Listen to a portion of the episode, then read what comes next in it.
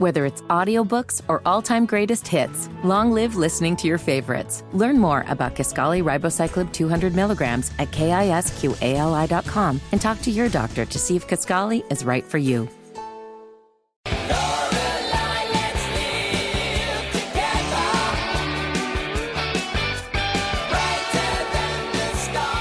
93 WIBC. It is the Kendall and Casey show. I'm Rob Casey's here. You know, it's interesting, Casey. Last night at a night with WIBC, and we talked about mm-hmm. this earlier.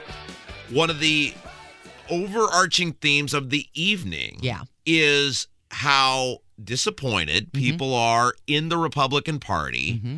But yet, so many people are not willing or ready yet to pull the trigger on a third party. On a third party, yes. It is a struggle for a lot of people to wrap their brain around this because they feel they're not getting served and represented correctly with the Republican Party, yet they're afraid to vote for a libertarian because that might split the ticket and just elevate the Democrat Party. Yeah, and so had a little rant yesterday. I came a little unhinged at one point. Surprise, and surprise. As I was uh, coming unhinged over this, because look, you get the government you deserve, and you're going to keep getting the crappy government you don't like unless you do something about it. Our old pal, the most successful third party candidate in Indiana state history, Mm-hmm. uh, 345,000 votes, in fact. Donald Rainwater was frantically texting me saying, I have so much to say about this. Good. So let's, yeah, yeah, we don't want to talk today. We've talked enough here the past two days. Uh, let's go to the drivehubler.com hotline. Rainwater, 345,000 votes. That was very impressive, but I feel like there were double that out there who are open to pulling the lever for you and just didn't at the end. Do you agree? Oh, I, I believe that is absolutely true. And, and good morning, Rob, and, and good morning, Casey. Uh, thank you for having me on. I, I think you're uh, both spot on. I was listening yesterday, uh, Rob, when you uh, uh, started ranting, and I think both of you made some great, uh, some great points uh, about why people are. Um, while they're they're starting to look for something better than what the uh, uh, two old parties uh, are offering, uh, they're they're not really ready yet, and and I think you're right, and I think a lot of that has to do with the ability of candidates to get their message out. Well, okay, so that, that- Donald Rainwater is our, our guest, and it's interesting, Don, because like I said last night, there was so much talk. I mean, I'm not just talking like at the night with WIBC. I'm talking about the meet and greet before. So many people now are talking about libertarians. People come up saying voting for you know Jeff Maurer, or, or you know I'm open to this. Nobody was talking about libertarians in this state three or four years ago, but yet it still doesn't seem like libertarians are able to, on a grand scale close the deal. You did better than anybody else. What else can libertarians or any third party for that matter do to get their candidates across the finish line? Well, Rob, I'm glad you asked. That's what I do. because I, I yeah, I think there are I think there are, are several things that uh, uh, we need to realize. First of all, I think it's important that that voters know that uh, whether you're a, a libertarian candidate or another third party or an independent candidate, uh, the Republicans and Democrats have control of the the legislative process and have created laws that give them uh, an advantage Yes. in getting on the ballot in uh, just about every way. And the mainstream media uh, has done a tremendous job in collaborating with these two old parties, uh, as we see with Fox 59 leaving James Sceniak off of their uh, U.S. Senate coverage, uh, in in really trying to keep that advantage for those two old parties. So we have an uphill battle. It's going to take a lot of work in order to uh, get uh, over these obstacles that are created uh, legislatively. Yeah, yeah That's real, real, real quick, and I know Casey wants to pop in here, but I just want to clarify what Don was talking about. So Fox 59 has this forum for the U.S. Senate candidates, and James Sceniak's on the ballot. He'll probably get over 100,000 votes, uh, and yet they exclude him from the forum. He's not even invited to be in the forum, and that's what Don's talking about when they just basically act like you don't exist. Casey, go ahead. So, Donald, my question is you said is they haven't gotten on the ballot. Do you think that it really is that their name's not on the ballot? I mean, obviously it needs to be on the ballot so people can vote for them, but is it getting on the ballot or is it the money needed to get their name recognition out there so that people are Oh. aware of the candidate? Casey, bless you. Uh, Thank you. is the most important. To me, that's the most important piece uh, of this puzzle. Is that uh, when when you are a candidate and you want to get your message out, and the mainstream media isn't going to include you, the only option you have is to run advertising. And uh, when you can't raise the same amount of money Right. as someone who is selling themselves to the highest bidder in order to allow whoever donates to their campaign uh, to turn around and tell them how to govern when they get elected, uh, it makes it really tough. And people don't realize libertarian candidates, for example, I, uh, Casey, I think you mentioned James Sceniak yesterday, and the fact that he only has a few thousand dollars on hand.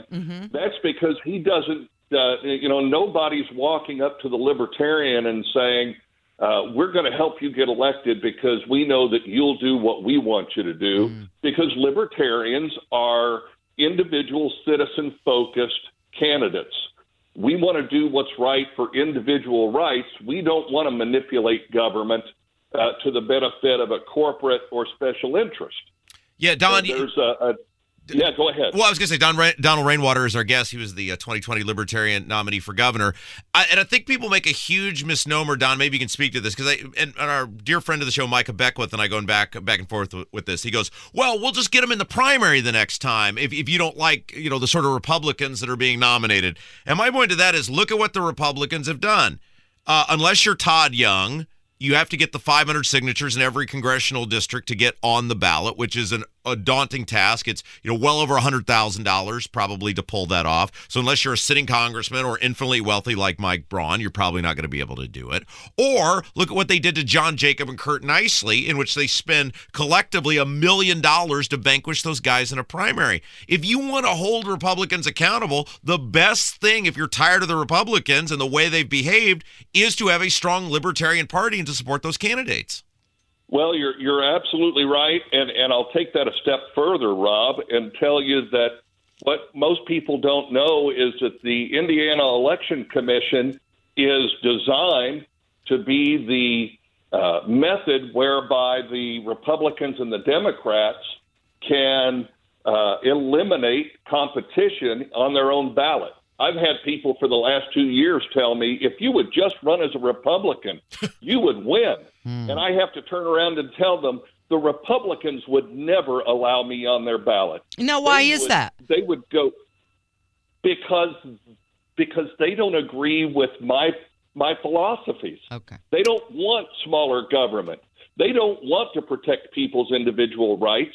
The Republican Party is focused on uh, doing what they need to do to make corporations happy.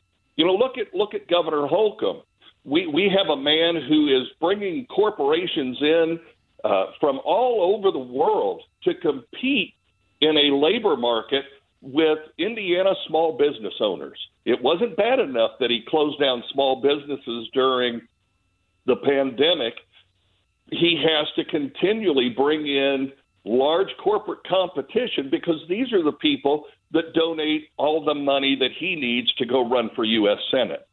Hey, hey, Don. So, the, the, and I think what you're talking about, and I want to clarify for people, when you're talking about running and being able to keep people from running, the the Republicans and Democrats now have the ability that unless you have voted in the last two Republican or Democrat primaries, they can kick you off the ballot. They can say if someone challenges, they have written a law to say, so for the last basically four years or whatever, you have not voted in a Republican primary consistently. You can't even run for public office. I mean, you're basically libertarians become the only choice because they've rigged the system. Right, and and not just not just the last two years voting in the primary, Rob. Look what they did to uh, Danny Niederberger. Yeah, he, he had the signatures. He was a few short. Todd Young was a few short, and they found in their good graces to let him run anyway. Niederberger is a few short and was kind of mistreated, in my opinion, uh, by a county election office and uh, they it, it's anything they can find to keep people who are not in line with their philosophies off their ballot. They don't want voters to have a choice. They want to give voters what they want them to vote for. Uh, real quick, before we let you go, uh, and we don't feel like talking today because we talked all night last night, so the floor is yours, Don. uh, again, and I, and, I, and I see this more and more from people that I don't think are going to they're going to vote out of fear in the U.S. Senate race, but I think they're very open to the third party and Jeff Maurer, the Libertarian, in the Secretary of State's race. I don't see the fear as much there, and that is the most important race on the ballot this year. I'm going to give you 30 seconds to a minute. Make the case on why voting Libertarian in the Secretary of State's race is so important? Well, I think the main reason is, again, the ability to have a level playing field and maximizing the, the individual citizen's choice, the options. You know, when, when you only have A or B, and they both make you very uncomfortable, the idea of voting for the lesser of two evils is just not good, rational, logical thought. You need to figure out how to create a playing field where you have multiple options, where you have a better opportunity to find someone that meets your standards so that when you vote, you can feel good about it and and not have to feel like you have to go home and take a shower after you leave the ballot box. uh, Donald Rainwater, the 2020 Libertarian nominee for governor. Thank you, my friend. Uh, we appreciate you and have a great weekend. Thank you. You guys as well. Have a great day. 93 WIBC. It's Kendall and Casey show.